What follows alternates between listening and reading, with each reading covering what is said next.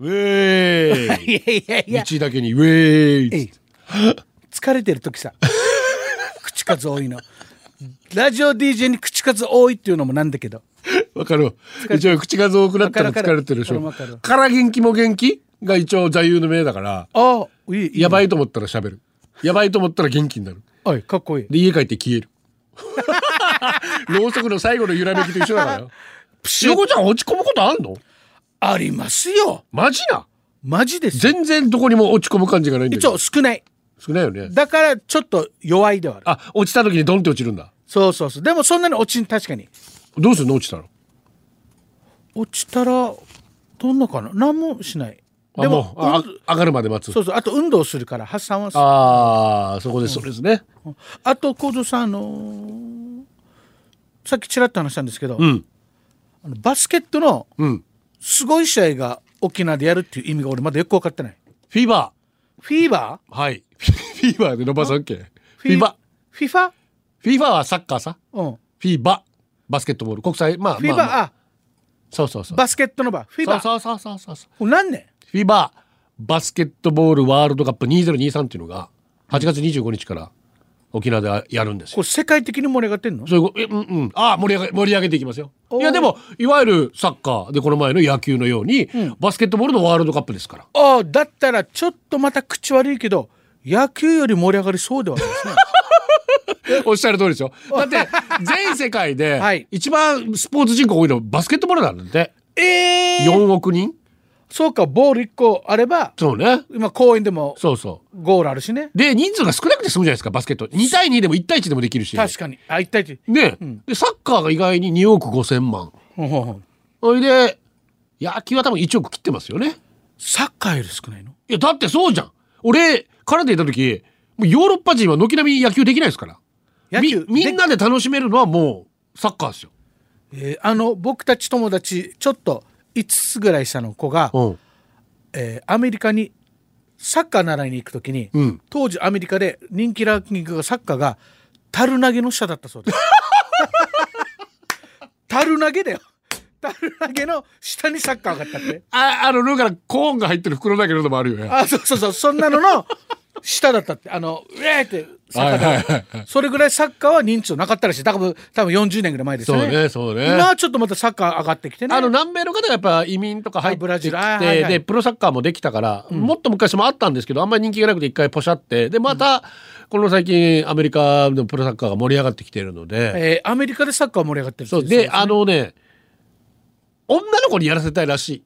あーちょっとしたお金持ってる奥様方がお嬢様をサッカーさせて、そこでなんか応援しに行くみたいなでもサッカー僕あっちこっち宜野湾ウォーキングしてるんですけど、コンベンションだったりあっちこっちにプロの人たちが教えてるチームみたいなのあるねサッカーあるあるあるあるあるあれ金かかってるよねたくさんんあるたくさんある塾的なもんよねそうそうそうそうそうあすすごいね野球も最近そういう塾的なものできてきましたけどねまあでもほぼ見ないですよサッカーは見サッるけど、ね、カーよく見るね確かにはあそれで何の話だっけあそうだあだからバスケットの話バスケットあ世ら界の一番多いのは4億人、はいでも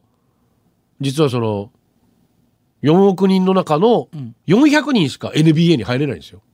100万分の 1?400 400人人しか野球より全然少ないさだって1チームスタメン5人なのにええ補欠入れて12人ぐらい野球は野球はベンチ入り267人とかになるのかなおおまあ9人からのあれだから全然違う全然違うよね WBC は30人入れたからおそれ考えたら本当に NBA でプレーするってすごいことなんですよそこに八村塁と渡辺裕太いるんですよすごいね日本人が。で、うんバスケットの何がいいっつって、はいすごく国際化が進んでいてというと NBA なんかでも、はいえーこの前もうーファースト、まあ、スターティングファイブって言われてる、あはいだからファースタメンねストオールスターって言われてたら5人は。はいレギュラーのスターティングでできる NBA、はいはいえーかっこいいオールスターで選ばれるの、はいそこにスロベニアのルカ・ドンチッチこれ沖縄来ますからスロベニア スロスロベリアのモンチッチモンチッチやなルカ・ドンチッチルカドンチッチ当たってるちっちゃくて。で、はいえーセルビアのヨキッチ。たまたまねたまたまチあのね、あの辺のスラブ系の方々だと、チってのは何かの息子みたいな意味らしいんですよ。あなーんジとョかコビッチもあるねそうそうそう。だからなんとかチがすごく多いですよね。あほいで、えっと、フィンランドかスイスか誰かの入ってるんですよ。だからもスロバキアう、あスロベニアス、ロベニア、えーセルビアとかセフルビアィンランドとかでスイねナととかか。で、キャプテンやったヤニス・アーデト・クンボは、彼はまあアフリカ系の移民なんですけど、ギリシャなんです、もともと。すだごからいギリシャ代表で出るんですよ。アメリカ人がそうなんです。それぐらい国際化がすごく進んでるんですよ。でちゃんと力持つ人が選手になってるそう感じがしますね。おいで、はいこの前の WBC と同じように、はいルーツの国で出られるんで。あーみんなまあもともとそこの人たちでもあるんですけどスペインとかね、スペイン代表結構あー NBA にも入ってますし、はい昔からアルゼンチンなんかもバスケットは強いですし、んそういう意味で面白いんですよ、ドイツも強いしねえー、すごい、うんでもあの俺今日前原ミュージックに入ったと思ったら、うん隣の前原スポーツに入りま したね。いや矢が降ったんです いやもう館内読んでこれスポーツフォーカルしようぜええカンナ今どこにいれば。わからんよええ激かかんなええ届くか。届くかもしれんよ。届かんいやここで星野源とカンナ国広を呼びかけるっていうのおかしいですねこの番組。けんけんちゃん聞いてないかななあウェけんちゃんね。イウェイですイエスウェイウェイ。日曜夜に放送された沖縄ミュージックカンブリありがとうございます拝聴いたしましたあー聞いたな。今回沖縄ポップスの変遷がテーマまさしく沖縄の近代音楽が通ってきた道をたどるあここに道入れてきましたねたどるような2時間でとても勉強になりましたあらテリア・リンケンさんのインタビューで県外向けに沖縄方言ではないバージョンでレコーディングしたものを販売しようと会社から話が出た際に、商売だけじゃなくて沖縄の文化も考えてほしいとリンケンさんが会社の人を諭したというエピソード、横ちゃんも交流がある生間明さんのインタビューでは、はい沖縄好きなら皆知っている名曲「ダイナミック琉球の」ダイナミック琉球の誕生秘話など県民としてとても誇りに思える話が聞けました、そして小陣田さん幸三さん伊勢田さんの解説も分かりやすく楽曲がいやー販売された当時のお話もとても面白かったですまだまだタイムリーできますので皆さんもぜひお聞きください沖縄がもっと好きになれると思いますではではマジでこっちも勉強になったああ林健さんそうだったんかああ生間さんっつってええ今の人だね。本当にいろいろ話だからその80年代からずっと沖縄ポップスと呼ばれるものを作ってきただからまあただのポップスじゃなくてやっぱりその三振使ったりお琉球音階使ったりはたまた全然使ってなくても沖縄を感じさせるっていうんですかすごいね。すごいよね風のドランとかどこにも使ってないんですよすごいね。すごいそれで感じるんですよ琉球音階も。一切使ってない三振も一切使ってない、えー、縦読みで「サーターアンダーギー」とかあるとかじゃない そういう歌詞でもないすごいいや今時だ ね今時の女子かやあの匂わせかや ええ生間明さん僕仲良くさせてだから生間明さんねね今度前原に呼びたいねってずっと話してんだけどね、自慢なんですけど生間明さんの夢わかります何ちょっとうるってきますよ、ん沢口靖子とリッツパーティーしたり あの人もアイドルとか好きだから音楽も好きだから横田君沢口靖子とリッツパーティーやりたいばいって言ってたいまだにね福岡の名前消えないですよねねかっこいいよねでもすごく沖縄の音楽をリスペク本トし当ていてでお沖縄の音楽をどうやったら盛り上がるかっていうのをずっと考えてる、で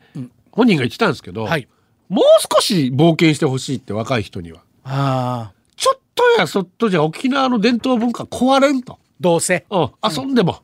大丈夫だと話をしてた、ええー、と思って、